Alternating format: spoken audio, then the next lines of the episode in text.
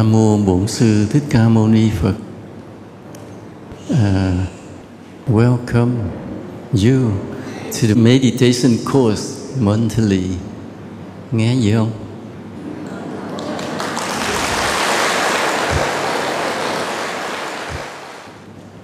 Um, thường thường cái khóa thiền như vậy á tới cái uh, kỳ cuối cùng của năm thì ta luôn luôn có một cái uh, cuộc thi giáo lý có phát thưởng. Rồi à. ở đây à, Vĩnh Long mới quá, không biết sao chưa từ Tân thì thi bằng tiếng Anh. Ở trên từ Tân Sài Gòn á, thi bằng tiếng Anh. Nhưng mà còn đây không biết tính sao. Mọi năm ở từ Tân thì thi bằng tiếng Việt, thi trắc nghiệm. Là mình à, một câu hỏi, rồi có bốn đáp án, mình cứ đánh ABCD nhưng năm nay thì bắt già trẻ bé lớn gì phải thi tiếng Anh hết. Về Vĩnh Long mình thi vậy được không? Mình cũng theo luôn đi làm luôn được không? Thì mình có thời gian chuẩn bị suốt 2 tháng. Bữa nay tháng 9 đến tháng 11 sẽ là kỳ cuối cùng. Tháng 12 thì không có ờ, khóa thiền nữa để lo Tết. Thì quý Phật tử mình nhắm mình thi được không? Thì tổ chức thi luôn. Vì ai đồng ý thi thì giơ tay lên nha thì dù coi.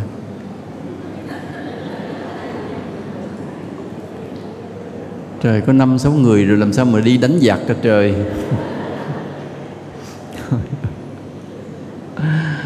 À. Tại vì nếu đồng ý thi á, thì bắt đầu hôm nay thì phát tài liệu cho học. Nha, phát tài liệu cho học trong hai tháng. Cũng dễ chứ không có khó đâu. Tiếng Anh dễ rồi nữa sư thúc ờ, uh, giác binh hôm qua kiểm tra bữa đó. Rồi bây giờ ai đồng ý thi giơ tay lên? Cái này mới được hai tiểu đội ờ, làm sao thi nhau. Để lát uh, à thì con ngụ trí rồi con coi lấy tài liệu để phát cho phật tử về học đó con. Cái phần 1 thôi phần 1 trong 500 câu căn bản thôi phần 1 500 câu. Có phát âm học thuộc lòng có 70 câu à. Rất là dễ học. Câu ngắn ngắn câu có ba bốn chữ gì đó dễ học vô cùng. Nha để bắt đầu mà mấy người già là học đó được hết á. À, rồi bắt đầu để bước vào thế giới tiếng Anh từ từ. Trong đây chơi cũng nhiều người đã rất là giỏi rồi. Còn cái phần 1 của 500 câu căn bản rất là dễ cái 70 câu à. Học một bữa một. Thật ra siêng ngồi học tiếng đồng hồ thuộc à. Không cần đâu không cần phải không như vậy đâu. Ừ phải không? 70 câu học tiếng hồ đúng không? Sao cười? Ráng nha, học học để mình nói chuyện, gặp ta mình nói chuyện rồi chút đỉnh cho vui. Hôm nay cái bài hôm nay á, thì giảng ờ, về chư tăng. Nhưng mà cho phật tử nghe, để phật tử hiểu làm tăng khó như thế nào. Rồi nếu mà mình có phát tâm đi tu thì mình phải hiểu cái bổn phận như vậy mà nếu mình chưa đi tu, thì mình cũng phải hiểu để mình góp phần mà mình xây dựng tăng đoàn cho nghiêm trang, thanh tịnh, cao quý như thế nào, nha. Như vậy. Bây giờ ta nói à, mình theo đạo gì, thì mình trả lời là mình theo đạo Phật. Là đạo Phật là như thế nào, thì mình kể là đạo Phật là gồm ba điều cao quý là Phật, Pháp và Tăng à, Phật là đấng giáo chủ cao siêu một vị thánh chứng ngộ tuyệt đối. Trong vũ trụ pháp giới này không có ai thể hơn được nữa vì ngài đạt được cái sự vô ngã tột cùng trí tuệ tột cùng từ bi trùm khắp. Cái công đức là vô hạn. Nên pháp là gì? Pháp là những chân lý cái đạo lý mà được phật giảng dạy. Đó, đó là điều quý giá. Tại vì nếu phật chứng rồi phật không nói gì hết thì chúng sinh cũng không có lợi ích. Chính nhờ từ cái sự chứng ngộ của mình rồi đức phật thuyết pháp chúng sinh nghe cái lời thuyết pháp đó mà có con đường tu hành. Nên cái quý thứ hai là là pháp cái quý thứ ba là tăng, là những người thực hành những lời dạy đó có kết quả và trở thành gì? Xuất gia, từ bỏ cái đời sống thế tục tầm thường riêng tư, trở thành những người kế thừa, nối tiếp thay Phật mà mà giáo hóa. Cái chữ tăng ở đây hàm nghĩa là thánh tăng chứ không phải phàm tăng. Nhớ dùm này. Ta nói à, tam bảo là phật, pháp tăng. Thì phật thì thôi là tuyệt đối rồi. Giáo pháp thì không có gì thay đổi gì giáo pháp cũng bị, có thể bị sửa đó. Nhưng tăng, đúng nghĩa của tam bảo chỉ là thánh tăng. Còn phàm tăng không tính trong này. Thánh tăng mới gọi là một ngôi báu sự quý giá giữa cuộc đời này. Còn nếu phàm tăng không có cửa. Nhớ như vậy. Cho nên bây giờ dựa theo tiêu chuẩn tam bảo phật pháp tăng đó thì ví dụ như thầy sư thúc sư, chú ngồi đây coi vậy vẫn không được tính rằng trong tam bảo vẫn không đủ tiêu chuẩn. Vì sao? Vì mình chỉ là phàm tăng. À cho nên cái, thực ra cái chữ tăng khắc khe lắm. Nhưng mà không lẽ bây giờ, không lẽ bây giờ nói thôi, trong ba ngôi báo đó là thầy không có phần, quý thầy đây không có phần. Nghe cái nó mít lòng. Nghe nhiều khi đụng chạm luôn, cảm cái hệ thống tăng đoàn. Rất nhiều người xuất gia. Thì nó bị cảm hệ thống tăng đoàn như vậy thì chắc cũng thành một sức mạnh, thành một giá trị, chứ không thể phủ nhận được. Nên ta buộc phải coi là gì? Tôi toàn bộ tăng đoàn này cũng là một ngôi báu trong tam bảo. Người ta thôi gom hết bao nhiêu con người lại thì chắc cũng làm có một cái giá trị nào đó trong cái việc mà đại diện cho tam bảo, trong cái việc mà giáo hóa chúng sinh. Nên không phủ nhận được. Chứ bây giờ xé từng người ra, từng thầy ra thì sự thật, một cá nhân thầy đó, cô đó không phải là tam bảo, không phải là nằm trong tăng bảo. Nên ta hiểu cái chữ tăng là thánh tăng. Thì đã là thánh tăng thì một vị thôi, cũng là tăng bảo, cũng là một điều quý giá giữa thế gian này.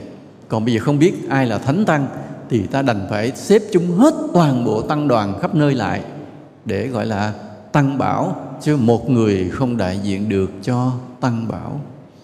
Rồi trong thời đại ngày hôm nay là phật đã nhập niết bàn. Cái sự gia hộ, lòng từ bi cứu phật thì không bao giờ gián đoạn, nhưng mà ngài giấu mặt trong niết bàn. Ngài làm gì đó, ngài giáo hóa thế nào, theo cái cách của ngài, ta không hiểu được. Pháp những lời dạy của ngài, bắt đầu hết hiểu rồi, bắt đầu không hiểu nổi ngày xưa phật giảng bằng tiếng ấn độ, cổ. Ngày nay, ta có nghe được điều gì để hiểu bằng tiếng việt nam mới? Khoảng cách rất là lớn. Rồi đi qua nhiều giai đoạn dịch thuật thêm bớt. Nên những cái kinh mà ngày hôm nay ta cầm trong tay, còn chắc đúng lời của phật dạy không? Chắc không? Không chắc vì vậy, bên nam tông nguyên thủy, họ tôn thờ cái bộ nikaya, được cho rằng đó là bộ kinh mà kiết tập lần đầu tiên được giữ nguyên tới bây giờ. Nhưng nếu nói trên khoa học, lịch sử, thì cũng không chắc, vì lần đầu tiên kết tập kinh điển không hề có chữ viết à. Thời đó, chữ viết là một điều xa xỉ. Chỉ có vua chúa, những người giàu, bà la môn thì mới dùng chữ viết. Còn người bình dân chỉ nghe nói, ghi nhớ thôi. Tất cả đều nằm trong đầu của mọi người. Người này nhớ, truyền qua cái bộ nhớ người kia. Nên cái thời đó, cái chữ tín, cái lời nói là giá trị của con người. Ai nói rồi mà không làm đó là cái thứ vất đi. Tại vì không có văn bản gì hết. Ta anh anh hứa làm thôi mà anh không làm thì người đó hết xài. Tại không có căn cứ chỉ nghe qua tâm thôi rồi nhớ mà thực hành. Ờ, lúc đó chỉ có một ít người thủ đắc được chữ viết. À, nên sau khi đức phật nhập niết bàn chư tăng mới tụ hội lại trong cái một cái hang núi để kết tập kinh điển. Thì khi kết tập kinh điển, vậy thì ngài a nan là người theo phật nhớ hết, nhưng mà chưa chứng a la hán thì không đủ tiêu chuẩn để dự trong cái hàng thánh tăng của 500 vị mà kết tập kinh điển. Cho nên các vị a la hán ngồi đó nhập định luôn. Nói chừng nào ông đắc đạo vô đây. Còn nếu mà ông chưa đắc đạo, được trăm năm, hai trăm năm, một ngàn năm chúng tôi vẫn nhập định ngồi để chờ, không ăn, không uống. Mấy cái vị thời đó đắc đạo cao siêu như vậy. Cửa hàng đóng lại. Cửa hàng bích lại luôn, không ai ra, ai vô. Các vị cũng không đi ra, đi vô, không đi khất thực gì hết. Ngồi nhập định luôn. Thì ngài a nan sốt ruột. Chỉ vì mình mà lỡ cái việc kết tập kinh điển, nên ngài cứ tinh tấn tu hành, quên hết mọi việc. Rồi cuối cùng là ngài mệt mỏi, vừa ngã người xuống này ngài hốt nhiên chứng a la hán thế là ngài dùng thần thông bay đến cửa hang, đi xuyên qua cái vách núi, đi vào luôn. Không cần mở cửa hang, không cần gõ cửa, không cần gõ cốp cốp, kêu mở cửa dùm ngài dùng thần thông đi xuyên qua cái cái cái cửa hang bằng đá chặn lại luôn. Vào đó đấy là bắt đầu là ngài trùng tuyên kinh điển lại. Biết bao nhiêu tháng đó, ngài nói lại những điều ngài nói ra. Ngài nói rằng à tôi nhớ như vậy, tôi có nghe như thế này. Nên đầu kinh hay có cái chữ là như thị ngã văn á. À, tôi nghe như thế này nè. Đó là khẳng định bằng cái trí nhớ của ngài. Như thị ngã văn tôi nghe như thế này ngài nói thì 500 vị a la hán khác ngồi xem có đúng đạo lý không? Tại vì có những cái pháp hội các ngài không có chứng kiến không có nghe. Ngài a nan nói lại nhưng mà các ngài so sánh với cái tâm chứng của chính mình. À ngài chứng ngộ như thế này. Những điều phật nói ra như thế này. Ăn khớp. Thì ngài công nhận các ngài công nhận không có sửa không có nghi ngờ thì coi như bài kinh nó được thông qua và được ghi nhớ lại trong tâm các vị a la hán chẳng có ghi chép gì cả. Chẳng ghi chép gì cả. Sau cái buổi kết tập kinh điển đó, các vị mới chia nhau đi, rồi các vị mới đem cái trí nhớ của mình mà dạy lại cho đệ tử thì cũng sao? Cũng chỉ là trí nhớ. Cũng chỉ là trí nhớ và sau này đến cái kỳ kết tập của vua A Dục vua A Dục tổ chức 200 năm sau bắt đầu mới viết lại bằng một ngôn ngữ gì? Ngôn ngữ của miền Nam Ấn Độ. À, mà bây giờ ta hay gọi là tiếng Bali.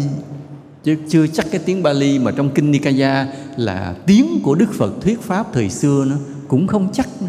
khổ như vậy. Nên bắt đầu nó đã biết từ Đức Phật nói tới ngài Anan nói rồi bắt đầu các ngài là hắn truyền lại cho đệ tử rồi các đệ tử truyền thêm 200 năm cho tới cái ngày mà kết tập lần thứ hai của vua A Dục tổ chức được viết thành kinh điển. Cái giai đoạn đó ta không biết có sự thay đổi nào hay chưa. Nha. rồi các vị nam tông mới tôn thờ kinh đó. Đây, nói đây là đích thực lời Phật dạy.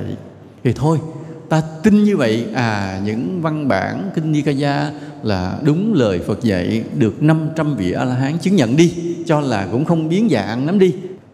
Từ Đức Phật cho đến 200 năm sau, cho là ít biến dạng hay không biến dạng đi, thì đó là cái mẫu mà Nikaya tới ngày nay chúng ta đọc, chúng ta học. Nhưng hiểu hay không? Có ai hiểu không? Mới là vấn đề. Nó vẫn chỉ là chữ nghĩa vẫn chỉ là chữ nghĩa. Sau này hòa thượng minh châu một mình ngồi cặm cụi mầy mò dịch hết các kinh nikaya từ tiếng bali sang tiếng việt. Tức là ngài làm cái công trình cũng rất là vĩ đại. Nhưng mà cái lối dịch của ngài là xem cái kinh nó như là một cái viên ngọc để nó không đụng chạm, đứng ngắm thôi. Không đào xới không phân tích, không đi vào, chia sẻ gì hết. Vì sợ làm làm sai cái ý của phật nghĩa là một là một, hai là hai, không có đụng tới, không chia sẻ, không phân tích. Và các vị về sau cũng theo cách của hòa thượng minh châu, không chia sẻ, không đụng chạm, không phân tích tới nikaya. Cứ mãi nó cứ sừng sững sừng sững như vậy, để xa xa như vậy thôi. Không ai chen vào, không ai làm gì cả. Rồi bên Nam Tông mới tiếp tục phát triển những cái luận bản khác, những bản chú giải, những bản chú thích. Rồi càng lúc càng nhiều, mà nổi bật nhất là bộ gì? Vi diệu pháp Abhidhamma à, bộ Ma là một phát minh mới hẳn của Nam Tông. Mà nhiều khi chẳng giống gì với kinh Nikaya nữa. Và các vị sư bên Nam Tông tự hào là vi diệu pháp là một bộ tuyệt tác có khi còn hay hơn Nikaya tại vì ngôn ngữ gần gũi hơn chia sẻ vấn đề nhiều hơn.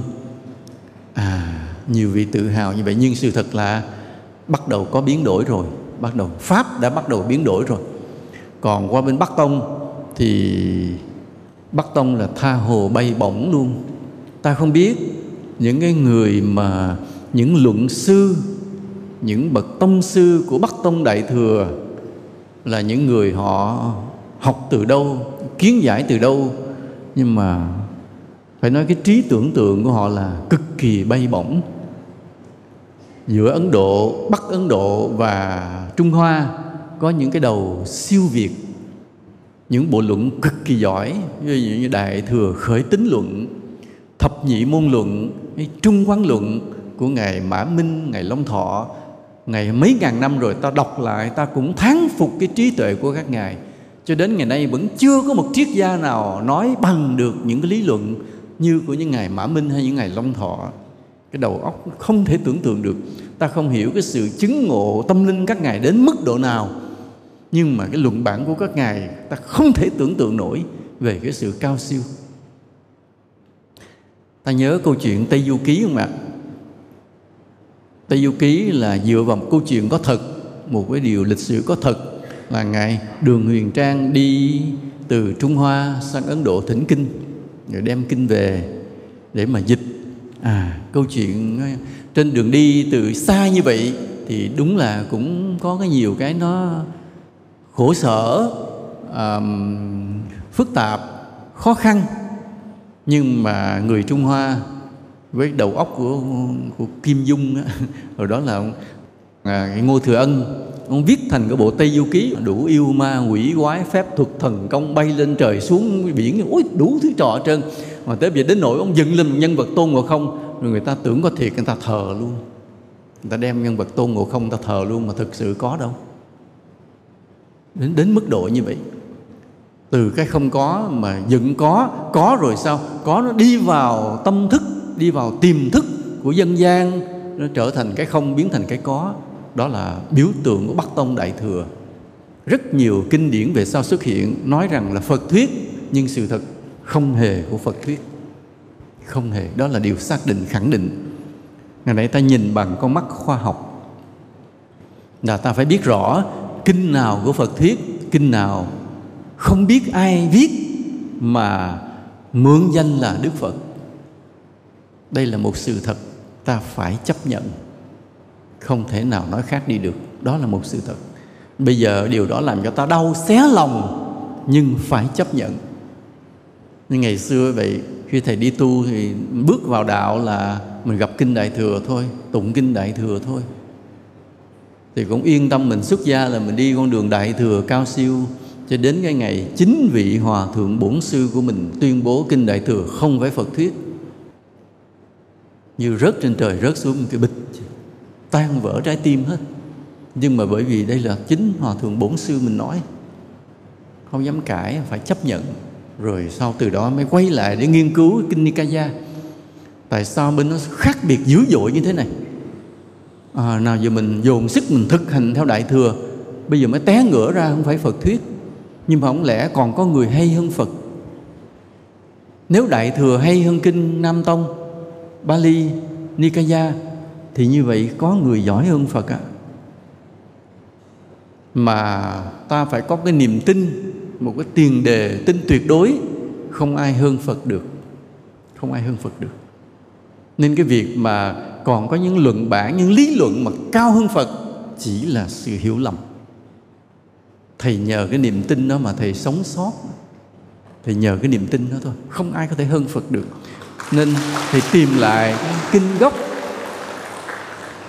Sáng nay thầy có ghé từ tân thăm cái khóa thiền. Tham vấn chút rồi mới chạy về đây. Ngồi gặp sư bác từ tân. Thì sư bác từ tân cũng làm chuyên gia về kinh nikaya hai anh em ngồi nói chuyện với nhau rất là tâm đắc, tương đắc.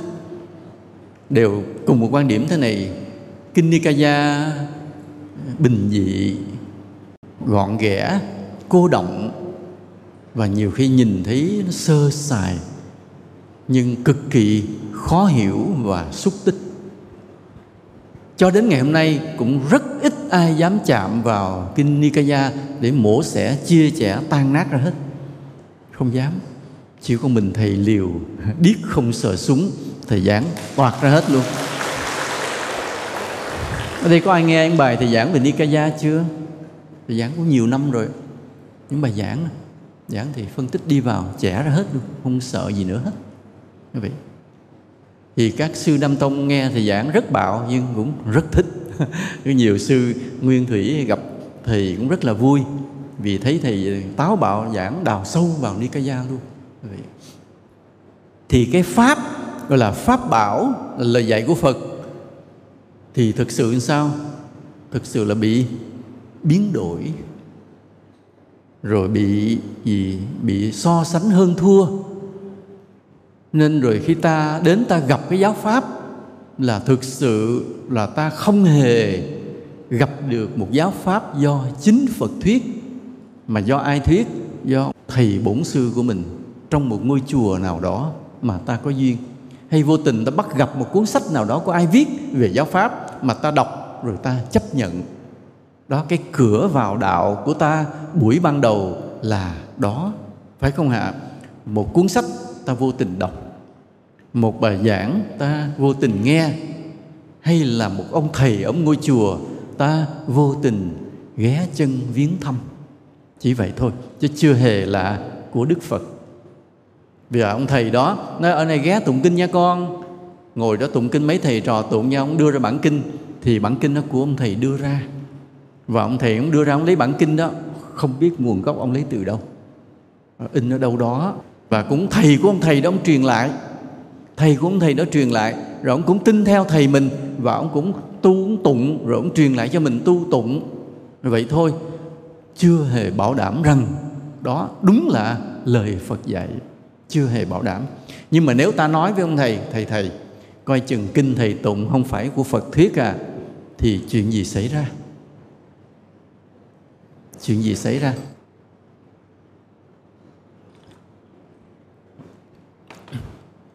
Thì nó có hai khả năng xảy ra. Một khả năng là gặp ông thầy rất từ bi hiền lành, thì từ đó ông không gặp mặt mình nữa, mình bước tới cổng chùa ông đuổi ra liền quá xúc phạm, phải không ạ? À? nên là cả một đời tu mà thầy ông tu ông tụng kinh này, hôm nay mình tới gặp thầy thầy, kinh này tụng không chắc của phật thuyết đâu nha. Thì không bao giờ ông gặp mà từ đây mãi mãi không thấy nhau. Em nhớ cho, mùa thu đã chết rồi nha, nhớ như vậy. Từ đây mãi mãi không thấy nhau. Đó là ông thầy từ bi. Còn nếu gặp ông thầy không từ bi thì sao? Nếu ông cầm cái dùi chuông thì ông phan vào đầu mình liền, tới đầu tới? Vì quá xúc phạm nhưng đó là một sự thật đau lòng. Nói về giáo pháp như vậy. Mà kinh bây giờ cách mấy ngàn năm rồi, quá nhiều bản kinh, quá nhiều bản kinh. Không biết đâu là đâu. Ừ. bây giờ cái cái cái bảo thứ ba là tăng bảo là những người xuất gia. Là những người bây giờ đây là một đại diện sống động cho cho Phật pháp, đúng không ạ? À? nếu không có những thầy, những cô xuất gia, sự thật mình cũng không thể nào biết đến Phật pháp được. Chính nhờ những con người mà xuất gia cạo đầu mặc áo cà sa bỏ gia đình bỏ hết mọi việc thế gian chuyên chú tu hành thì mình mới thấy rằng à có con người mà professional chuyên nghiệp tu hành như vậy thì mình mình tin tưởng mình đi theo. Professional. À, chứ còn bây giờ ờ, gặp một người à mình tới gặp là nó gặp ông thầy hai ông ở chùa à, nhưng mà kế bên cái chùa là có cái nhà ổng mà nhà ổng thì có bà vợ bà vợ có khoảng 7 đứa con. Rồi hãy đụng chuyện chạy qua chùa ông cúng xong chuyện ông về nhà ông ở vợ con. Mình tin không? Không. Vì sao? Vì cái giáo pháp của phật mà mình được nghe là giáo pháp gì cũng sự tu hành thanh tịnh giác ngộ giải thoát. Thì một người mà không từ bỏ hết mọi cái điều ô nhiễm thế gian thì không thể đại diện cho phật pháp được. Vì phật pháp làm cái gì? Quá tinh khôi, quá thanh khiết, quá cao quý, nên không thể đại diện bởi người ô uế được. À nên vì vậy, chư tăng trở thành một đại diện sống động vì dám vứt bỏ hết thế gian, sống một đời thanh tịnh mới đại diện được. Vậy gọi ta gọi là quý giá là như vậy. Nhưng liệu chư tăng tu hành có đúng với Phật pháp hay chưa nữa? Đây vấn đề. Tại vì ngay cả cái pháp mà ta nghe cũng đã làm sao? Không chắc đúng lời Phật dạy. Thì những người mà thực hành cái pháp đó, liệu còn đúng hay không? Là một vấn đề rất là lớn. Hôm nay ta sẽ nói về vấn đề này. Bây giờ đó, không biết đúng hay không đúng, thì ta phân tích qua một số tiêu chuẩn thì dựa trên các tiêu chuẩn này, ta có thể đánh giá rằng à cái vị tăng này là chân chính hay không nha một số tiêu chuẩn căn bản theo cái lương tâm của con người. Vậy đó. Chứ còn thực sự mình là người phàm, mình cũng không biết ông thầy nào đúng, ông thầy nào sai. Nhưng bây giờ thì ta dựa trên một số tiêu chuẩn căn bản. Nhưng mà do đâu quý thầy xuất gia? Do đâu?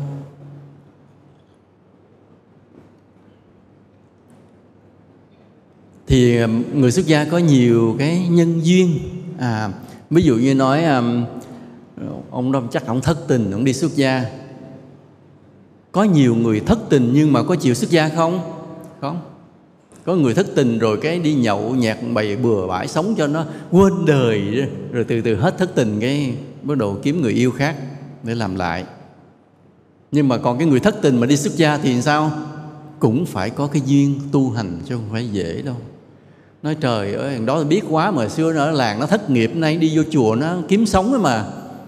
Có rất nhiều người thất nghiệp không đi vô chùa kiếm sống mà đi đâu? Đi cướp. Còn đi thất nghiệp mà chịu vô chùa đi tu cũng là gì? Cũng có duyên tu hành chứ không phải không. À, cho nên đừng có đổ thừa nói tại thất nghiệp thất tình thất bại thất học thất thu. À, không có những cái mà thất đó mà đổ thừa, cũng phải có cái duyên gì mới lọt vô chùa tu. Tuy nhiên, ta cần những người hảo tâm xuất gia. Hảo tâm xuất gia, hảo là tốt đó. hảo tâm tức là tâm tốt đó. Có nghĩa là người gì? Xuất gia vì một lý tưởng chân chính. À người này trước khi xuất gia, hiểu được đạo lý, biết thế nào là ý nghĩa của giải thoát giác ngộ nên quyết lòng xuất gia để đi tìm cái sự giác ngộ giải thoát đó. Tức là có lý tưởng thì ta gọi là người hảo tâm xuất gia. Ta cần những người này. Còn những người kia ta cũng không chê, vì dù sao họ cũng có duyên xuất gia. Và biết đâu biết đâu là buổi đầu xuất gia không phải là hảo tâm, nhưng mà rồi ở trong chùa đến ngày nào đó cũng gì, cũng có sự tiến bộ. Ý là như vậy tuy nhiên, cái người mà được xuất gia, được làm tăng cũng đòi hỏi cái phước rất là lớn chứ không phải là không. Nếu không có phước, không giữ cái hình tướng tăng được lâu dài. Là đời xưa cũng phải làm cái công đức gì đó. Cất chùa cúng tăng rồi gì nhiều lắm á, đời này mới được làm tăng. Mà chưa chắc là tu tu tốt đâu. Làm tăng là một chuyện tu chân chính hay không là một chuyện khác. À. Vì lý do như vậy mà cũng nhiều người xuất gia xong rồi, hoàn tục rớt ra là như vậy. Vì cái phước không đủ để đi hết một đời. Mà cái người xuất gia đó phải tính toán làm sao, phải sắp xếp làm sao, cái phước làm tăng của mình không những đi hết đời này mà còn phải sao? Đi qua rất nhiều đời khác cho tới khi chứng ngộ làm thánh luôn. Chứ không phải chỉ lo một đời này không, vì tu hành một đời không đủ để chứng đạo. Phải tu rất nhiều đời mới chứng đạo. Nên khi mà đã được phước làm tăng, phải bồi đắp cái công đức tu hành của mình thế nào để dày mà hết đời này rồi sang tiếp những đời khác nữa. Chứ còn có rất nhiều người, đời trước xuất gia, đời sau cũng còn duyên với đạo, nhưng chỉ là một người cư sĩ mà thôi rất nhiều người đang ngồi ở đây cũng đã bị như vậy. Trước đây mình cũng từng là người xuất gia, bây giờ đã trở lại. Cuộc đời này vẫn đang còn cư sĩ, chứ chưa có xuất gia lại được. Vì hết phước, thiếu phước, chưa bồi trở lại được. Đấy. bây giờ ta có một số tiêu chuẩn. Ta nói là nó căn bản, phổ quát, để đánh giá rằng đó là một thầy tu chân chính hay không. Nha, đây là những dấu hiệu thế này thứ nhất là đạo đức giới hạnh, phải không ạ? À? không thể có chuyện mà thầy tu mà đi ăn cướp được, đi ăn cắp được. Không thể có chuyện thầy tu mà nói trước quên sau, nói dối, nói gian được. Không thể có thầy tu mà bộ bịch. Không thể như vậy. Không thể có thầy tu mà đi đánh bài, uống rượu nhậu nhẹt. Không thể. Không thể đó là cái người thầy tu phải đạo đức giới hạnh. Đạo đức giới hạnh. Đạo đức là gì? Đạo đức là những cái tốt ở bên trong nội tâm của họ, sung mãn, tràn đầy. Nó tạo thành bất cứ cái lời nói nào, cái cử chỉ nào cũng đều đúng đắn, chuẩn mực, lợi mình, lợi người. Giới hạnh là gì? Là không bao giờ vượt qua những cái điều đã bị cấm. À, tại vì trong đạo phật á, trong buổi đầu đức phật không có chế giới luật. Vì cho rằng khi mà một người hiểu được giáo lý thì người đó sẽ biết cái gì đúng cái gì sai nên làm. Không có giới luật không có cấm. Qua 13 năm sau bắt đầu Đức Phật mới chế giới vì lúc đó một số người đi xuất gia, tuy có nghe giáo lý mà vẫn không tự mình biết điều đúng, điều sai, nên đã làm sai. Làm sai không biết, nên đức phật ra cái hàng rào cấm. Nên đây là không làm vì bị cấm. Không làm vì bị cấm. Nên có câu chuyện câu chuyện vào thời đó vậy có ông tỳ kheo ông đi tu. Đi tu cũng khất thực thì đi khất thực cái, vô tình đi ngang trở lại căn nhà của mình. Bà vợ ra, bà mời vô, bà cúng giường bà khóc lóc quá chừng. Bà nói, nhà tài sản như thế này, mà anh đi tu như vậy rồi bây giờ có mình em rồi bây giờ làm sao? Thân phụ nữ dậm trường, anh ít nhất phải để lại cho em đứa con chứ. Như vậy mới tròn trách nhiệm mà mới đi tu chứ, ông nghe cũng có lý. Và thế là ông giúp cho bà con đứa con. Rồi tại vì tại vì trước đó chưa hề chưa hề có cái ngăn cấm. Chưa hề có cái ngăn cấm là tỳ kheo không được sản xuất baby. À, chưa hề có ngăn cấm điều đó. Nên ông thấy ở à, đâu có cấm đâu. À, thôi ông giúp cho vợ ông có một baby sau này nó lên nó giữ tài sản. Đến khi cái chuyện đó nó nó bùng ra thì cái xứ Ấn Độ ngày xưa nó cũng không có đông như bây giờ. Đó. Một thành phố mà lớn lắm chỉ chừng một phần tư của cái Vĩnh Long là hết à chứ không có nên chuyện gì chút xíu cái là ai cũng biết hết trơn á. Nên cái chuyện mà bỗng nhiên bả bụng thè lè ra, thì ai là tác giả thì bà cũng thành thật bà nói dạ anh nhà tôi, tại ông đi tu bà cũng không có nói dối, ngày xưa cũng thật tình kể như vậy. Cái chuyện đúng đúng đúng đúng đó thì người ta tự cái lương tâm người ta biết. Ủa, sao đi tu rồi lại còn được sản xuất baby? Không được cái đồn đồn lên tới đức phật, cái chuyện mà là, ô, người dân người ta, ổng thì thấy không có gì sai à, lương tâm rất thanh thản. À, nhưng mà mọi người nghe chấn động. Ủa thầy tu rồi sao có chuyện này? Thế là đức phật cấm. Từ đó mới có cái gọi là giới giới tức là hàng rào. Cấm. Không cho làm chuyện đó nữa. Và từ từ nó có nhiều chuyện. Nên giới của tỳ kheo lần lần lên tới 250 giới. Của người nữ tỳ kheo ni tới 348 giới. Vì hễ sai Đức Phật nói không được. Có một người phạm sai nói cấm. Có người sai. Cấm chế dần dần dần dần tới mấy trăm giới. Vì rồi thì cái giới thì nó không có lý luận đúng sai. Mà vì Phật cấm nên tôi không làm, không có thắc mắc. Cấm là như vậy. Mà muốn vì Phật cấm nên tôi không làm, chứ tôi cũng không biết nó đúng sai chỗ nào. Nhớ như vậy nha, cái giới là như vậy á. Còn cái đạo đức là gì? Cái đạo đức là tự trong tâm tôi tôi biết điều này nên làm hay không nên làm, tự tôi giữ lấy thì gọi là đạo đức. Còn giới là gì? Giới là vì phật không cho làm nên tôi không làm. Chẳng cần biết đúng sai. Tâm tôi không biết nó đúng hay sai chỗ nào nhưng phật không cho làm thì tôi không làm. Hai cái này nó khác nhau. Và hai cái này nó có hai cái tính chất khác nhau. Nha một bên đạo đức thì nó đòi hỏi cái gì? Trí tuệ. Phải không à vì tự mình biết cái gì đúng cái gì sai. Ờ, nên trong một bài kinh đức phật nói lên trí tuệ và đức hạnh hai cái đó giống như là bổ sung cho nhau. Vì có trí tuệ mới có đức hạnh. Nhưng mà giới thì nằm ở mảng khác hẳn à. Giới nằm tôi cũng chả biết đúng sai. Phật cũng cho làm thôi, tôi không dám làm.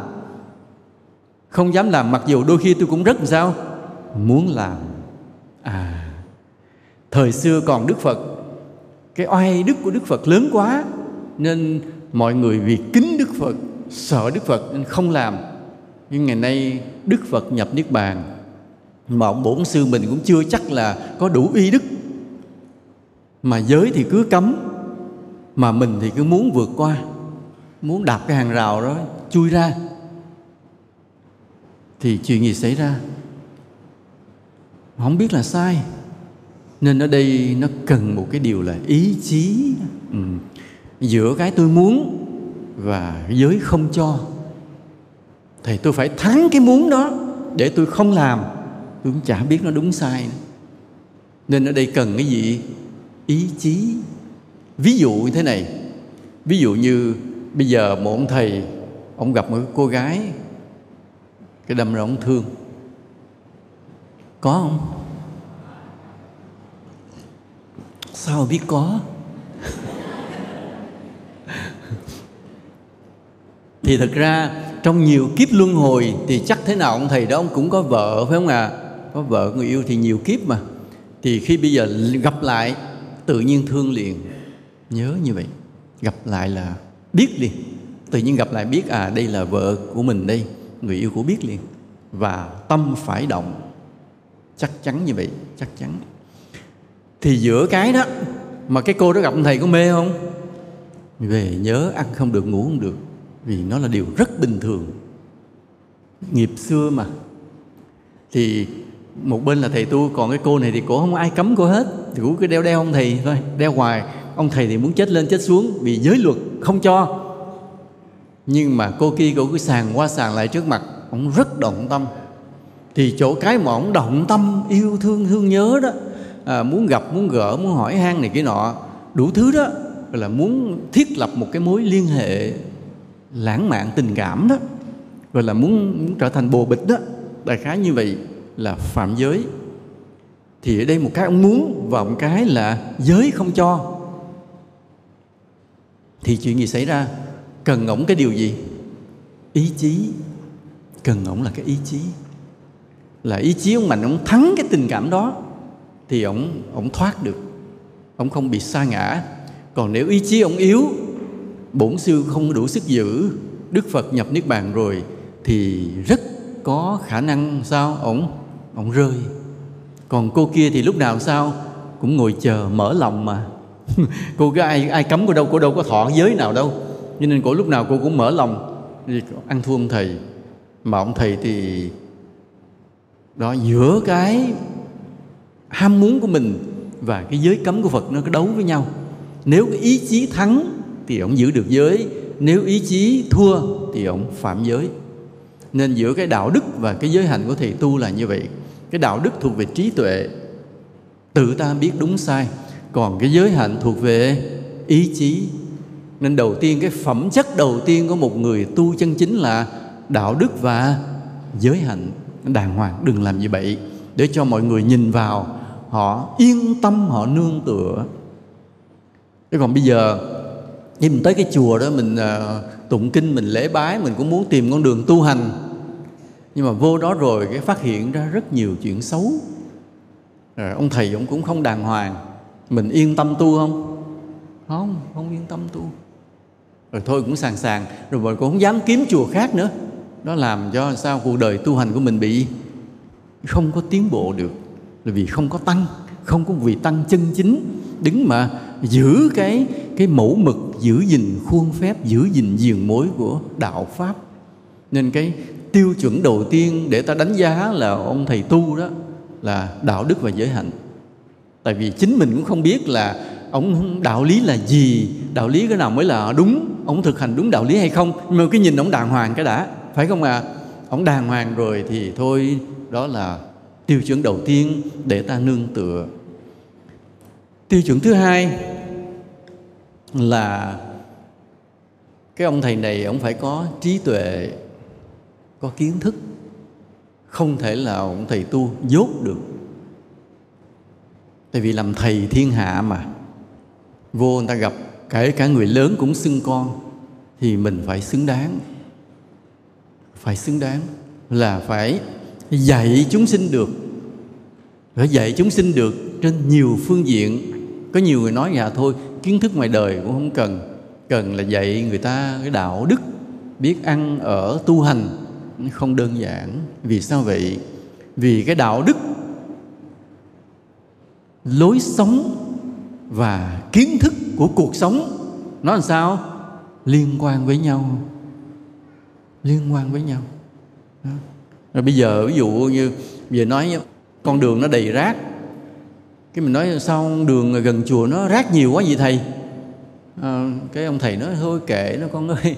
Thì cũng có người lượm mà thôi con ráng lo tu miễn tâm mình thanh tịnh được rồi.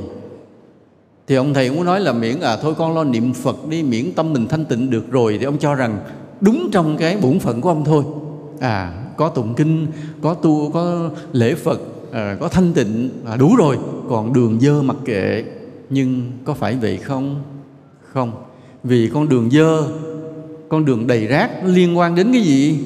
Liên quan đến đạo đức của con người. À nhìn cái con đường chung mà nó bẩn trước mặt nhà mình mà mình không làm gì cho nó sạch, mình là người không có đạo đức. Nên đòi hỏi ông thầy, ông phải hiểu về môi trường, hiểu về kiến thức môi trường. Nên không có chuyện à rác nó không dính với đạo đức, không có. Đạo đức và cái chuyện xả rác nó dính với nhau dính với nhau. Nên ông thầy phải hiểu về môi trường, hiểu về sinh thái, hiểu về việc xả thải, hiểu về bảo vệ các dòng sông, hiểu về cái hiệu ứng nhà kính. Phải hiểu hết.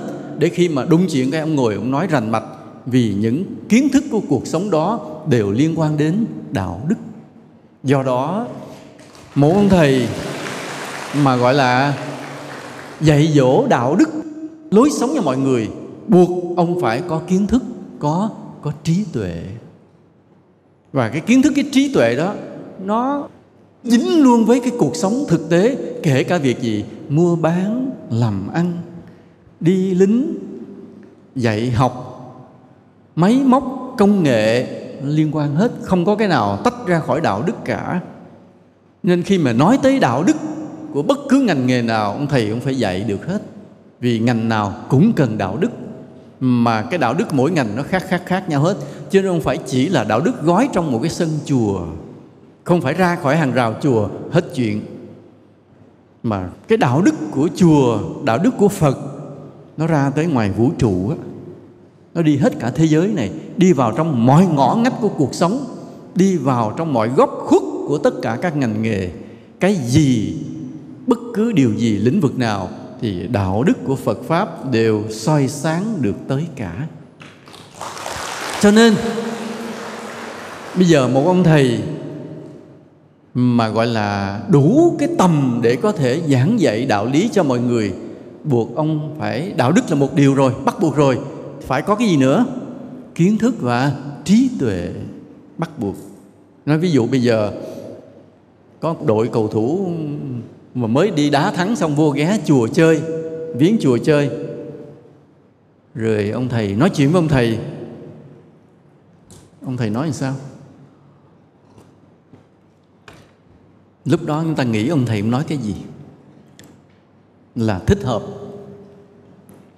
Một là ông thầy cũng chẳng biết gì về bóng đá cả. Ông ngồi ông cười cười, thôi không có chuyện gì để nói, hỏi ông gì ông cũng ngơ ngơ, không biết gì bóng đá cả. Thì ông không không làm cho người ta nể phục thầy tu, tăng bảo, phật pháp. Tại cái cái ông thầy đó với cuộc sống này không dính nhau, không ảnh hưởng gì được ta. Hai là ông thầy đó, ổng ổng nói về bóng đá sôi nổi và ổng thú thật rằng ổng đã cá độ và ổng cá độ đội bóng này, ổng vừa mới thắng hôm qua được mấy trăm triệu đây. Nên ổng cảm ơn đội bóng đã đá thắng, nhờ ông hôm qua ông cá độ. Thì cái lối đó xài được không? Cũng không được luôn phải không ạ? Một, chẳng biết gì về bóng đá, nên không nói chuyện gì vui vẻ với người ta được. Hai, quá hào hứng phấn khởi vì mới cá độ bóng đá thắng. Cũng sao? Người ta cũng nhìn mình, người ta cũng sao? Thua luôn ông thầy này quá trời, quá đất rồi. Đi tu rồi còn cá độ bóng đá, quá hào hứng. Rồi nói sẽ cái cú phạt đền làm sao? Cú gì đánh đầu sao? Nói vanh vách vanh vách ra. Quá chi tiết đi. Tức là thiếu điều, ổng là bóng đá, ổng là cầu thủ được luôn vậy đó. Nghĩa là tại vì ổng đi tu chứ không ổng ra ngoài đưa cái banh cho ổng chắc ổng đá vèo vèo luôn thì người ta cũng đánh giá sao? Thầy tu này, đạo đức không có, đúng không ạ? À? mê đời quá. Thì trong trường hợp đó làm sao? Trường hợp đó thì phải là một thầy tu có hiểu biết về thể thao, có hiểu biết về bóng đá, nhưng hiểu biết trên tinh thần đạo đức. Có một lần bị, có một cầu thủ rất nổi tiếng ở nước mình, nhưng bây giờ đã thuộc thế hệ trước kia rồi. Thế hệ trước kia rất là nổi tiếng rất là nổi tiếng ghé thăm chùa thì dắt cả gia đình đến chơi. Mà thầy thì tuyệt đối không biết gì về bóng đá. Hồi nhỏ thầy chỉ thích đánh võ thấy ai cầm đá bóng bóng thấy cầm gõ banh đá ghét. Chả bao giờ coi bóng đá. Chỉ có lâu lâu nghe nói điện thoại tít tít tít trên báo ra à, Việt Nam Indo đang chuẩn bị đá. Bồi cái tin đó thì không đọc nữa một lát tích tích lên coi, Việt Nam vừa thắng một không bồi tin không coi nữa, vậy thôi. Chả biết gì. Vậy một lần một cầu thủ tới. Thế thì thầy phải nói làm sao giờ? Không lẽ thầy nói thầy chả biết gì bóng đá? Thế là mất duyên lành với chúng sinh phải không ạ? Thế đó, cái thầy mới nói thế này. Thầy nói là, cái thế giới này, con người ta vẫn còn tâm hơn thua rất là nhiều. Đụng chút người ta giành nhau hơn thua nhau. Và vì tranh hơn tranh thua người ta đã đi đến cái sự cực đoan của cái tranh hơn tranh thua đó bằng cái gì? Chiến tranh. Nha sách súng rồi bắn nhau luôn. Giành nhau một cái quyền lợi giành nhau một cái đảo giành nhau một cái biên giới có thể bắn chết lẫn nhau. Cái sự hơn thua của con người nó đi đến cái cực điểm như vậy. Nhưng rất may mắn là có bóng đá xuất hiện. Muốn hơn thua sách quả bóng ra ngoài đó mà đá. À, nước nào thắng thì coi như nước đó hơn. Rồi xong rồi vui vẻ cả làng sau đó không có đánh giết nhau nữa. Ồ ông cầu thủ nghe ông khoái quá. À, rõ ràng. Như vậy là ông là một người mà làm cho thế giới này nó lắng dịu lại thay vì người ta phải tối ngày chửi bới tranh giành nhau thì ra bằng nơi cái sân bóng bằng cái quả bóng thì ông đã thể hiện được cái tự tôn cái tự hào danh dự của dân tộc thay vì cầm súng bắn nhau. Đá thôi. Rồi ai đá giỏi thì nước đó thắng. Ồ vậy là thỏa mãn được cái tâm lý hơn thua của phàm phu chúng sinh mà rất vui vẻ nữa. Không sao. Ồ, gia đình nó thích quá. Nhờ thầy nói câu đó, cái cả gia đình rất là vui vẻ. Xong. Đó. Tôi không biết nói nào. Rồi nhiều lĩnh vực khác nữa. Như vậy, nên cái tiêu chuẩn thứ hai của một thầy tu là gì? Trí tuệ, sáng suốt, kiến thức, uyên bác. Đúng không ạ? À? mình gặp ông thầy, mình phải nể. Phải nể là vì vậy. Cái thứ ba là cuộc đời tu của ông thầy này phải là một tấm gương tốt trên nhiều lĩnh vực. Ông phải đi đầu trong nhiều lĩnh vực, tốt đẹp để cho mọi người bắt chước. Nghe ông sư thúc đòi bỏ lên núi cấm, ông ở. Thầy rầy quá chừng luôn. Thì với tư cách là sư huynh thì rầy quá chừng. Thì nói, đạo phật suy tàn vì mấy người như em nó lên kia thấy ở khỏe quá đi. Ở mấy ngày khỏe xuống đây bệnh quá. Nó ma nó lừa. Có bệnh cũng phải lo cho chúng sinh. Có bệnh, có chết cũng phải lo giáo hóa chúng sinh. Chứ không phải vì mình. Ở lên đó ở khỏe. Lên đó độ cho ai? Độ cho ma. Cho nên có bệnh, có chết gì cũng phải bám theo chúng sinh mà sống, mà tu, mà giáo hóa. Mà không phải là giáo hóa sẽ còn phải làm rất nhiều việc tốt để cho mọi người bắt chước. Ví dụ như đi lượm rác. Đi lượm rác là một công việc mà nêu tấm gương về bảo vệ môi trường. Rất nhiều cái công việc trong cuộc sống này. Hoặc là ví dụ như là rảnh rảnh chút ráng đi học tiếng Khmer. Ai hỏi tại sao thầy giờ này cũng đi học tiếng Khmer? Nói vì đây là nước láng giềng với nhau. Nha, mình không thể không biết một ít ngôn ngữ của nước láng giềng chịu khó học một tiếng. Đó cũng là một cái tấm gương trong một lĩnh vực nào đó của cuộc sống này.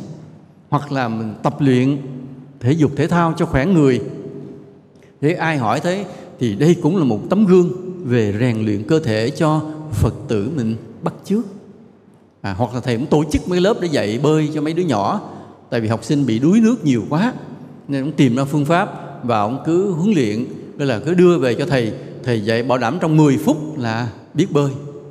Là trong 10 phút thôi là cứ đưa một đợt mấy chục đứa thả xuống hồ 10 phút sau vớt lên là biết bơi. Còn đứa nào vớt không lên thì biết nó là xong rồi đi đường khác. Nó vậy đó. Tức là rất nhiều lĩnh vực trong cuộc sống này à, là thầy là người làm gương mẫu mực. Đó đó. Chứ không phải là một ông thầy tu mà cứ ngồi ì lì lì trong chùa không làm gì. Tối ngày chỉ gọi là gì? Cứ tụng kinh gõ mỏ cốc cốc cốc cốc chết là tiêu đạo phật à vì sao vậy? Vì bởi những cái hành vi gương mẫu đó, ông thầy ông mới tác động ra được những điều tốt vào trong cuộc đời, mới kết duyên lành với chúng sinh. Ví dụ như bị đó đường nó hư. Thế là thầy kêu gọi phật tử mình đi đắp, dắt đi đắp. Thì đó cũng là ông thầy đó mẫu mực trong trong cuộc sống này. Mà nhờ như vậy thì ông thầy cũng kết duyên với chúng sinh. Sau này xe ai chạy qua, chạy lại, đều chạy qua những cái hố mà ông đã đắp rồi đều vô tình mắc nợ ông. Một chút xíu chút xíu. Thì một chút mắc nợ đó, nó tích lũy từ từ từ từ. Cái ông thầy cũng trở thành gì? Ông có duyên với chúng sinh. Và kiếp sau, mỗi khi ông thuyết pháp, thì rất đông người đến nghe. Rất đông người. như vậy, có những người mà nói xấu chùa thầy vậy. Nói xấu chứ nói xấu là sao? Như nó, theo sư phụ không có tương lai à vì sao? Vì sư phụ bị người ta chống đối quá. Theo sư phụ không có tương lai tôi đừng theo sư phụ nữa. Họ dắt cho đi qua chùa khác. Đó là một cái cách để phá. Thứ hai, thấy trên chùa phật quan cực quá, nó đi tu đâu phải đi ở đỡ đâu mà vô chùa cực quá như vậy. Đó cũng là một cái lối để chống phá. Vì sao vậy? Vì tu theo thầy rất là cực. Thầy bắt làm đủ thứ điều công đức không cho ở không. Mà chúng trưởng đạo tràng nghệ an, anh kết luận câu này. Anh nói bây giờ kết luận một điều theo sư phụ quá cực, nhưng quá vui. Nó có cái hạnh phúc cực, nhưng mà mình làm những điều đạo đức có ý nghĩa làm cho cuộc đời mình nó vui lên. Thấy điều đó, và mọi người quên một điều thế này. Kiếp trước, xin báo cáo quý vị, tôi là một người chuyên đi ở đợ cho quý vị tôi hầu hết từng người này tới người kia, hết kiếp này tới kiếp kia. Cho nên bây giờ tôi đi giảng, quý vị mới ngồi đây nghe, chứ không có dễ đâu. Ừ. tự nhiên hôm nay nghe đó à nghe ông thầy chân quán đi giảng, bỗng nhiên mình cứ thích thích đi nghe. Cái thích thích muốn đi nghe đó đâu ra, tại vì ngày xưa tôi hầu quý vị quá khổ cực. Nha, tôi ở đợ, thì mới kết duyên lành. Vì vậy, một thầy tu là phải dấn thân hy sinh phụng sự cho cuộc đời, không tiếc thân mạng để chi? Kết duyên lành với chúng sinh. Không có cái chuyện mà thấy đâu khỏe, thấy đâu nhàn rồi tới đó ở cho sướng một đời chết à. Với trời đất có cái chuyện này nữa. Ví dụ như mình không làm gì nữa thì trời đất rút tuổi thọ mình liền, mình chết sớm liền. Lạ như vậy. Đáng lẽ mình còn sống được tới 80 nhưng mà mình không làm gì nữa 70 cũng cho chết liền nhưng mà nếu cực làm, chiều cực làm, khi ông cho tới trăm tuổi mới chết, là vì đổi số mà, nhân quả đâu có cố định đâu. Nên thấy người này sống còn có ý nghĩa để cho sống thêm. Mà sợ nhất cái hơi mệt mệt cái nghĩ mấy người đó mau chết lắm. Còn mệt, vẫn ráng làm những điều công đức cho đời. Vậy mà bất ngờ tuổi thọ vượt lên. Ta hãy nhớ được đó đó là tiêu chuẩn thứ ba. Tiêu chuẩn thứ nhất là cái gì? Một thầy tu đạo đức, giới hạnh. Tiêu chuẩn thứ hai là gì? Trí tuệ, kiến thức. Tiêu chuẩn thứ ba là gì? Làm được rất nhiều công đức lành trong đời, bằng hành động thực sự, chứ không phải nói lý thuyết. Và tiêu chuẩn thứ tư. Tiêu chuẩn thứ tư là ông thầy đó rõ ràng có một con đường tâm linh thiền định, có một cái tâm linh, chứ không phải là thường là rõ ràng ông thầy này không phải dạng vừa đâu nha không phải dạng vừa. Ông thầy này có cái gì ông ẩn ẩn chứa chứa tiềm tàng bí ẩn trong trong tâm ông á có gì nó hơi khác thường nó hơi cao siêu. Mặc dù thấy ông không khoe khoang nhưng rõ ràng ông có một cái gì hơi lạ lạ trong đó.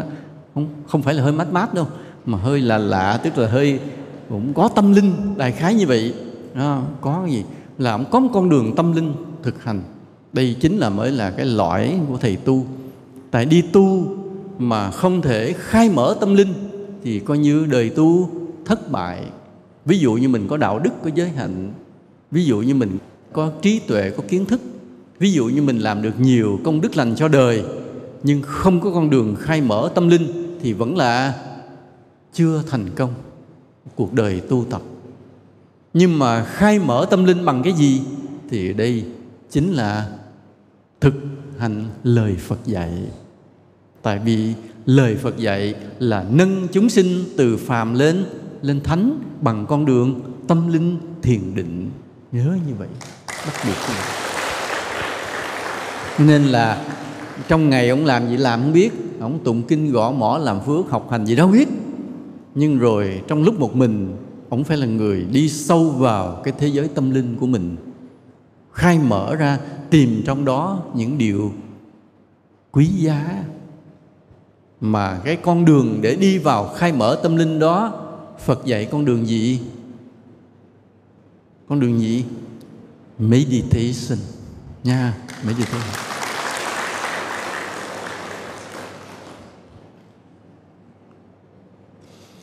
Như vậy để được làm ông thầy tu sướng hay khổ?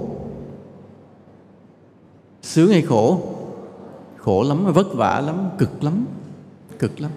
Chứ còn y tu mà sung sướng mà nhàn nhàn, thì ta hiểu một điều không thành công. Sai. Trừ những bậc là siêu Bồ Tát tái lai về xuống rồi không bao lâu giác ngộ chứng đạo thì đó là trường hợp đặc biệt. Họ đã khổ quá nhiều kiếp, thì kiếp này họ đạt được rất là nhanh.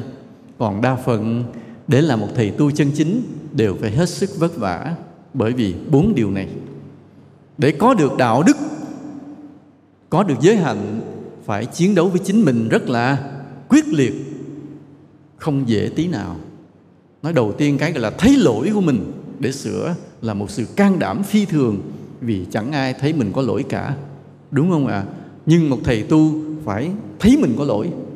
Cái can đảm đầu tiên của một người thầy tu, cái vất vả đầu tiên là thấy lỗi của mình. Quá cực. Rồi cái mà để có kiến thức có trí tuệ không có đơn giản một ngày một bữa được. Đó là sự tích lũy của rất nhiều kiếp. Rồi để có thể có được nhiều cái cơ nghiệp, công đức để lại cho đời. Có ngồi nhìn mây trời mà có không? Nhìn trời hiu quạnh mà tự nhiên mình có được các công đức lành không? Không, phải săn tay áo lên, thuyết phục, giáo hóa cùng mọi người mà mà làm. Đắp đường, bắt cầu, lụm rác, phóng sanh tổ chức những khóa học, vân vân vân vân, vất vả vô cùng. Rồi bây giờ có thể có được một cái trình độ tâm linh bí mật bên trong tâm mình. Ngồi chơi mà có không? Không. Ngày đêm thiền định. Thiền định vất vả vô cùng. Nha. Nên để làm một thầy tu chân chính với bốn cái tiêu chuẩn đó, cực kỳ vất vả. Đạo đức giới hạnh kiến thức đạo lý sáng trí tuệ, kiến thức vừa nội điển, vừa ngoại điển, vừa là kinh của phật dạy, vừa những kiến thức của các sách vở trên thế gian. Cũng phải hiểu, không phải là không. Những công đức lành gieo xuống cho cuộc đời này và cái thầm thầm lặng lặng, cái tâm linh thiền định, bốn điều này phải có. Cực vô cùng. Nên nếu mà ai muốn đi tu, phải think over again nghĩ lại mà chuẩn bị cái quyết tâm cho rất là lớn. Chứ còn quyết tâm không đủ ta không có thực hiện được bốn cái phẩm chất này. Mà mà một thầy tu có đủ phẩm chất như thế với bốn điều như thế thì ta mới là một thầy tu một vị tăng sĩ mà lợi ích cho chúng sinh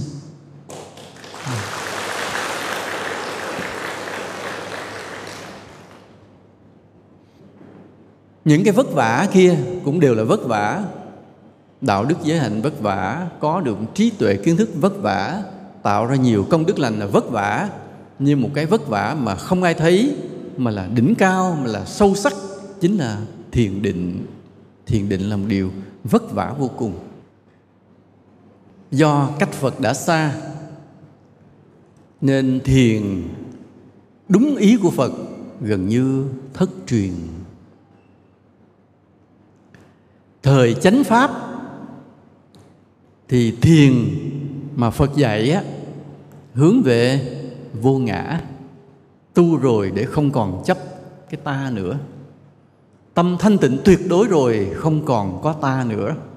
Đó là thời đức phật. Rồi tới cái thời tượng pháp, sau Phật 500 năm, người ta cũng còn tu thiền, nhưng người ta đi tìm cái siêu ngã à tin rằng nơi mình có một điều vô cùng cao siêu. Đi tìm cái đó. Rồi là một cái siêu ngã bắt đầu ngược với Đức Phật, nhưng vẫn còn ngôi thiền. Đến thời mạt pháp thì sao?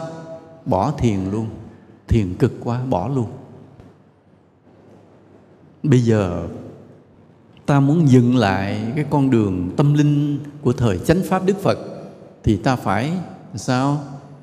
Ngồi thiền. Nhưng với một điều kiện là thiền đó hướng về vô ngã. À. Chứ cũng ngồi thiền mà không hướng về vô ngã thì cũng không phải đúng với thời chánh pháp của đức phật. Thiền là đã cực rồi, mà thiền hướng về vô ngã nữa thì lại càng rất là tinh tế sâu sắc. Khó khó tới. Vì sao vậy? Vì khi mà ta thực hành thiền định, nếu ta thực hành đúng phương pháp, bắt đầu có những kết quả nó xuất hiện từ từ. Những cái kết quả xuất hiện từ từ đó nó là cái gì? Là những điều thù thắng nó hiện ra trong tâm ta, nơi thân ta, nơi cuộc đời ta. Tưởng như mình sáng suốt hơn có sức khỏe hơn, có trực giác hơn, thông minh hơn, nhiều điều hay hơn và thậm chí đẹp trai hơn. Ví dụ nhiều điều như vậy. Thì khi ta tu thiền đúng phương pháp, tâm được thanh tịnh, thân được thanh tịnh, nhiều kết quả nó hiện ra dần dần, hiện ra dần dần. Rồi liệu ta còn hướng về vô ngã được không? Hay ngang đó bắt đầu ta khởi lên một cái kiêu mạng tột độ. Cho mình là siêu nhân. À đây, cái chỗ này mới là chỗ mà khó ai vượt qua được. Vất vả ngồi thiền, rồi đứng lại ở chỗ cao siêu, ở chỗ những kết quả đặc biệt, chết cứng ở đó luôn. Không thể vượt qua khỏi những điều đó để đến được mục tiêu vô ngã. Đây là một cái thất bại rất là lớn của những ngàn năm sau phật. Đây là một thất bại rất là lớn, khiến cho đạo phật từ cái thời chánh pháp chuyển sang tượng pháp rồi rơi luôn vào mạt pháp luôn. Là vì không vượt qua được cái chỗ đặc biệt thù thắng trong cảnh giới thiền định này. Nên nếu người nào mà muốn đi đúng con đường của phật dạy bằng con đường thiền định thì phải quyết tâm hướng về mục tiêu vô ngã từ cái nền tảng căn bản của mình. Là phải thấy cái gì? Bước vào thiền phải thấy rằng thân này không phải ta, tâm này không phải ta, chẳng có gì là ta. Những điều đó mỗi ngày phải ghi khắc sâu đậm trong trong tâm mình. Trong đời sống giữ chánh niệm bằng cái gì? Lúc nào cũng nhớ thân này. Vô thường dù đi đứng nằm ngồi làm việc, đông người hay ở một mình gì, lúc nào cũng nhớ, an trú toàn thân và nhớ thân này vô thường. Vì cái nhớ thân này vô thường, nó cũng là căn bản của vô ngã. Thì sau này, khi mình tu tập đến khi những điều thù thắng nó hiện ra, giống như mình nội lực được xuất hiện, thần thông xuất hiện, trí tuệ phi thường xuất hiện, thì vẫn sao? Vẫn nhắm về mục tiêu vô ngã, không bao giờ tự đắc, tự mãn, kiêu ngạo vì những cái kết quả đặc biệt đó. Chắc chắn rằng khi ta tu thiền mà đúng hướng thì có những kết quả phi thường phải hiện ra.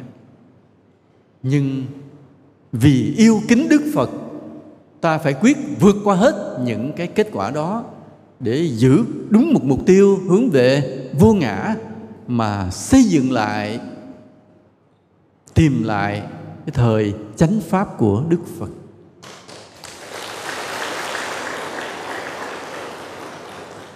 Cách Phật đã xa, à, giáo pháp bị thay đổi, thay đổi đến nỗi người ta bỏ thiền luôn, không thèm ngồi thiền nữa.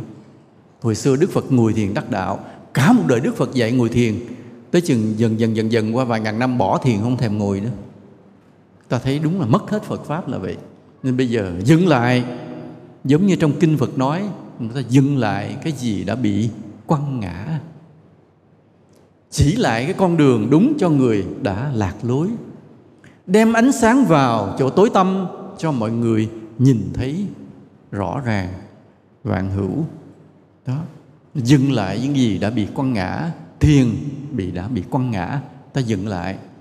Người ta đã lạc lối tu hành ta chỉ lại cái con đường đúng, thiền, vô ngã, đem ánh sáng lại cho vào trong bóng tối để cho mọi người nhìn thấy rõ vạn vật.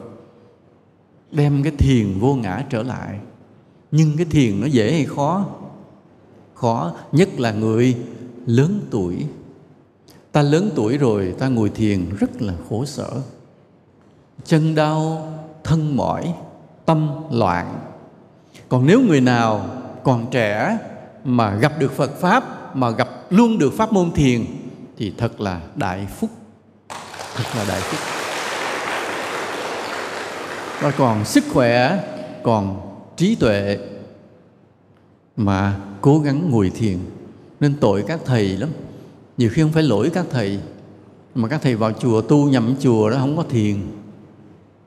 Tu từ từ không biết thiền là gì mình có trách ông thầy được không? Tại ông thầy đó ông cũng sao? Ông bổn sư đó ông cũng chẳng biết thiền. Do ông thầy, ông sư ông ông dạy, ông chả dạy thiền. Mà trách sư ông được không? Không, ông sư tổ ông cũng chẳng dạy thiền. Thiền nó mất đâu mấy ngàn năm trước rồi. Mất đâu khoảng 500 năm trước hay một ngàn năm trước nó mất rồi. Bây giờ ta chẳng trách ai được cả. Nhưng thôi, ngày hôm nay, do cái thời đại tiến bộ, ta có nhiều thông tin.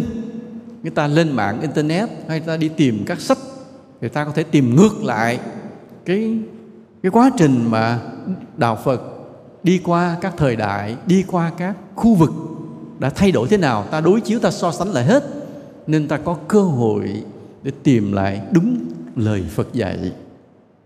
Và tìm lại được đúng lời phật dạy rồi, ta cố gắng mà thực hành cái con đường đó để thắp lại ánh sáng cho thế gian này, đúng như cái thời chánh pháp của đức phật. Nhớ vậy bây giờ nói rằng tu, nói rằng ai tu nấy chứng, ai ăn nấy no. Nhưng ngày hôm nay không phải như vậy nữa. Ngày hôm nay ta tu để đền ơn phật bằng cách thắp lại cái thời chánh pháp của đức phật mà đã bị mai một. Đến nỗi ta than rằng nó đã rơi vào thời mạt pháp. Mạt pháp là mất pháp rồi đó, không còn nữa. Ta bỏ người thiền rồi là mạt pháp rồi ngày hôm nay ta tu, không phải vì ta nữa. Không phải vì để ta ai ăn nấy no mà ai tu nấy chứng nữa. Thời nay ta tu là để dừng lại thời chánh pháp của đức phật, để đền ơn đức phật. Cái giáo pháp cực kỳ cao quý này đã từng xuất hiện giữa thế gian này. Vậy mà bị mai một, bị biến dạng, bị thay đổi là một điều cực kỳ đáng tiếc. Ai cũng biết điều đó, nhưng mà để có thể thắp sáng lại được thì không phải là để mà xây cái chùa dựng tượng phật mà trưng bày các kinh điển. Nếu mà xây cái chùa dựng lên ngôi tượng phật để các kinh điển thì đó chỉ là một bảo tàng, chứ không phải là một đạo phật. Để là một đạo phật, nó phải nằm được trong trái tim của từng người. Nằm được trong trái tim của từng người. Mà để có thể nằm được trong trái tim của từng người, thì chúng ta phải thực hành.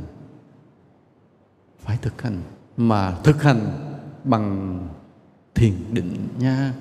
Ngồi bắt chân. Đó. Biết rõ toàn thân, giữ thân, mềm mại, bất động, quán thân này là vô thường. Bắt đầu theo dõi hơi thở hơi thở vào, biết là hơi đang vào. Hơi thở ra, biết hơi thở ra. Hơi thở dài, biết là hơi thở dài. Hơi thở ngắn, biết là hơi thở ngắn. Nha, đầu tiên là như vậy, là căn bản là như vậy. Qua vài năm, rồi ta với hơi thở trở thành duy nhất. Lúc đó ta mới thấy rằng là cái hơi thở và cái tâm ta thực sự là một. Nên ta chỉ cần nghe cái hơi thở một người ta biết tâm người đó động hay loạn, tốt hay xấu, là bậc thánh thiện hay là một kẻ phàm phu tầm thường. Chỉ cần nghe hơi thở là biết liền. Mà làm sao nghe thì mình phải kê cái lỗ tai mình vô mũi người ta. Kêu anh thở tôi nghe coi. Nghe thở phì phò phì phò biết rồi. Ồ, anh là phàm phu, mê bài bạc nhậu nhẹt chỉ cần nghe hơi thở là biết liền. Giống như một thầy thuốc mà để mấy ngón tay lên cái cổ tay, người ta biết bệnh của người khác, vì mình cũng vậy. Chỉ nghe hơi thở, biết tâm hồn người đó ra sao. Ừ. thì cái tâm cái tâm chúng ta, nội tâm chúng ta và hơi thở, nó liên quan với nhau như vậy. Sau ta một, hai năm mà ta thực hành cái hơi thở như Phật dạy, cho đến khi ta đã quen thuộc rồi, bắt đầu tới lúc ta làm chủ nội tâm mình làm chủ nội tâm mình, buộc tâm mình phải đi vào chỗ thanh tịnh. Bằng cách gì? Bằng cách đừng đụng tới tâm, mà hãy điều khiển hơi hơi thở. Ghìm cái hơi thở lại. Chậm, êm, ít. Không nói ngắn, không nói dài. Ghìm hơi thở lại, chậm, êm, ít. Nhớ dùm nha chậm êm ít. Ừ.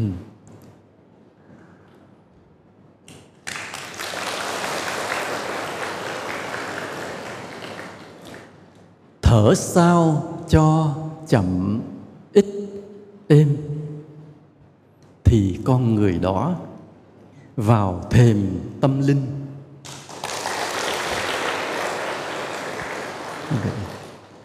Khi ta làm giữ được hơi thở mình chậm ít êm thì nội tâm thay đổi theo liền. Bắt đầu ta bước vào cái ngôi đền tâm linh. Nhưng đừng vội đừng vội mà vào hôm mới vào thiền, cái là ghìm hơi thở lại, ta bị rối loạn vì ta với hơi thở chưa quen. Nên ban đầu là phải biết hơi thở mà không điều khiển. Một vài năm để cho hơi thở, để ta cảm nhận giữa nội tâm và hơi thở, nó có mối liên quan rất là kỹ như thế này sau này ta làm chủ hơi thở rồi, chỉ cần ghim hơi thở một cái, tâm lặng xuống liền. Nên trong cuộc sống rồi ta sẽ thấy, trong cuộc sống rồi ta thấy người nào cứ thở khì khì. Ta biết tâm người này rất là động loạn. Ta có bao giờ thở dài chưa? Khi nào thì ta thở dài?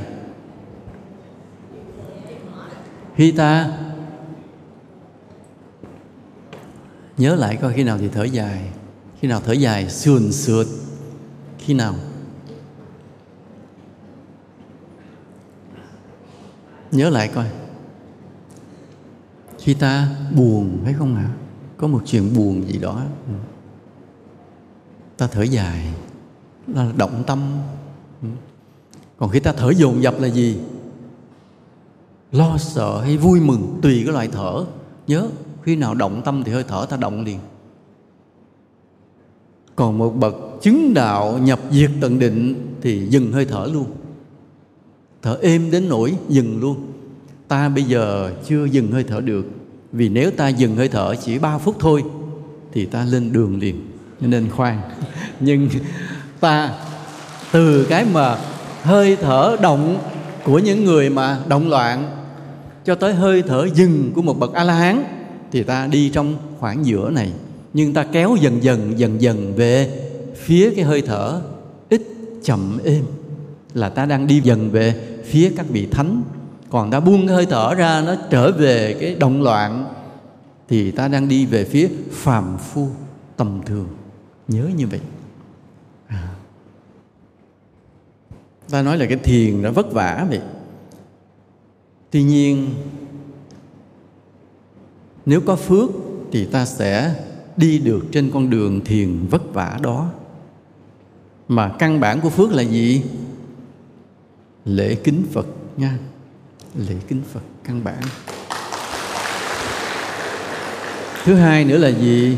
Là giúp cho mọi người cùng tu. Giúp cho mọi người tu nghĩa là gì? Khi đi tu mình rủ người ta.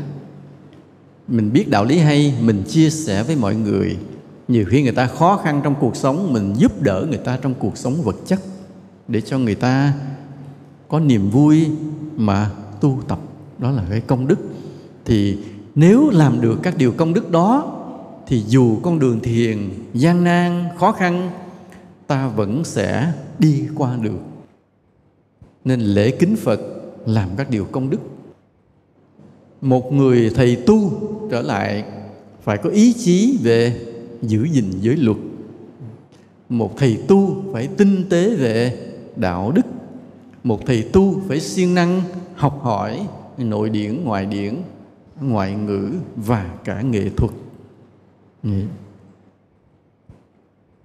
Đó là yêu cầu bây giờ về vai trò của người cư sĩ trong việc góp phần mà xây dựng tăng đoàn. Là như thế nào?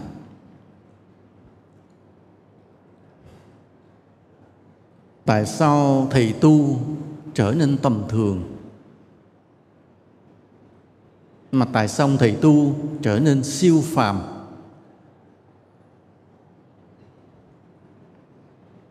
Bởi vì đây là quy luật của kinh tế thị trường. Có cầu thì có cung. Quy luật của kinh tế thị trường. Nghĩa là nếu người ta cần cái gì thì sẽ có người bán cái món hàng đó đó là quy luật của kinh tế. Thì trong quy luật của tôn giáo cũng vậy. Nếu ta cần một vị tăng siêu phàm, thì vị tăng đó sẽ xuất hiện. Còn nếu ta không cần, ta cần ông tăng soàn soàn thì sẽ có rất nhiều ông tăng soàn soàn xuất hiện. Quan trọng ta cần ai? Phật tử ta xác định ta cần ai? Nói thôi sao cũng được, thời mạt pháp rồi. Mấy thầy tu sao miễn mấy ông cạo tóc, mấy ông chịu ở chùa, giữ chùa là mừng rồi. Ông sao cũng được, ông đánh bài cũng được, ông nhậu cũng được. Nếu ta cần như vậy thì sẽ có những ông tăng như vậy xuất hiện. Bồ bịch, bài bạc, nhậu nhẹt đến với chúng ta. Nhưng nếu chúng ta cần tăng, phải thắp lại ánh sáng của thời phật thời chánh pháp ông tăng phải mẫu mực giới hạnh đạo đức. Ông tăng phải là người trí tuệ sáng suốt kiến thức uyên bác. Ông tăng phải là người làm được nhiều công đức lành cho đời. Ta cần đi thiết tha cần đi đòi hỏi đi thì sẽ có những vị tăng như vậy đến với cuộc đời của chúng ta. Quan trọng ta có cần hay không nha. Vậy từ nay vậy, nếu ta chỉ cần cái ông thầy soàn soàn thì ta là những người mà gì giết chết đạo phật tại vì ta cần những ông đó thì những ông đó sẽ tới còn nếu ta quyết lòng ta cần những vị tăng siêu phàm giới hạnh thánh thiện thì những vị tăng đó sẽ xuất hiện và làm cho Phật pháp được hưng thịnh. Cái quan trọng ta cần cái người cư sĩ mình là như vậy, trách nhiệm của người cư sĩ mình là như vậy, đòi hỏi đến gặp quý thầy không có dễ dãi. Con cần quý thầy phải như thế này. Mà nếu ai cũng cần như vậy, thì quý thầy phải làm sao? Improve themselves. Tự mình vượt lên, để trở thành những vị tăng xuất sắc còn do thấy phật tử không đòi hỏi, thôi quý thầy cũng không cần phải phấn đấu, đúng không ạ không cần nhưng bây giờ phật tử đòi hỏi thầy phải xuất sắc, thầy phải siêu phàm, quý thầy phải ráng nỗ lực tu hành nên chính cái đòi hỏi của phật tử không ngờ là sự thúc đẩy, sự đóng góp cho phật pháp được hưng thịnh còn nếu phật tử dễ dãi, sao cũng được, thì vô tình đã phá hỏng đạo phật, làm cho Phật Pháp bị suy tàn. Nên hôm nay Thầy nói bài này là Thầy đặt trách nhiệm nơi chư Tăng, nhưng rồi cũng đặt trách nhiệm lại nơi các Phật tử nha. Mình phải mặc cả, phải thách thức, phải đòi hỏi, phải yêu cầu rất là cao. Không được yêu cầu mà thấp, không được đòi hỏi thấp. phải đòi hỏi nơi quý thầy cái mức độ mà tâm linh chứng ngộ phẩm mạnh rất là cao. Không có đòi hỏi thường thường. Để anh chi? Để xây dựng lại Phật pháp. Thank you for listening.